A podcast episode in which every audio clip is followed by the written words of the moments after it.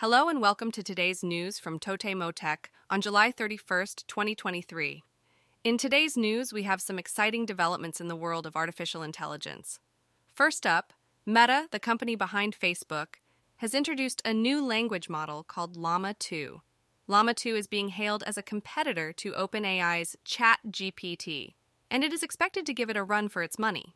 What sets Llama 2 apart is that it can be run on a local PC, making it accessible to users without the need for powerful cloud servers. The team at Meta has provided a text generation web UI to test Llama 2, and early results are promising. Moving on to our next story, researchers at The Simulation, a visual production company, have developed an AI showrunner that can automatically generate episodes of a TV show based on text prompts. This AI showrunner has the ability to turn the daily lives of an AI populated town into a television program. It's an innovative approach to content creation and could revolutionize the entertainment industry. In other news, Google has released a large scale training dataset for natural language based control of Android devices. Researchers from Google Research and Google DeepMind have proposed this dataset, which aims to enable users to interact with their Android devices using natural language commands.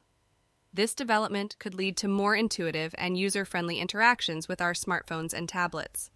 Next, we have an interesting experiment involving a portable cooler. With the summer heat in full swing, staying cool indoors is a priority. Portable coolers offer a convenient solution for rooms without air conditioning or during AC breakdowns. A recent test was conducted to evaluate the cooling capabilities of a portable cooler priced at 40,000 yen. The results showed that it is a practical and effective alternative in situations where traditional cooling options are not available. Moving on, the long awaited Sumidagawa Fireworks Festival is set to make a comeback after a four year hiatus. The festival, famous for its stunning fireworks display, will also be available for online streaming, allowing viewers to enjoy the spectacle from the comfort of their homes. In the world of gaming, the highly anticipated release of Pikmin 4 has delighted fans and even caught the attention of manga artists. The game's accessibility and the adorable character Olimar have garnered praise from players and critics alike.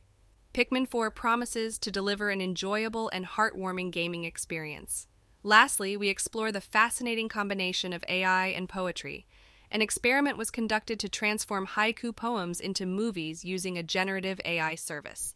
The phrase, the sound of a frog jumping into water, was given as a prompt, and the AI produced a surprising result a charming children's song.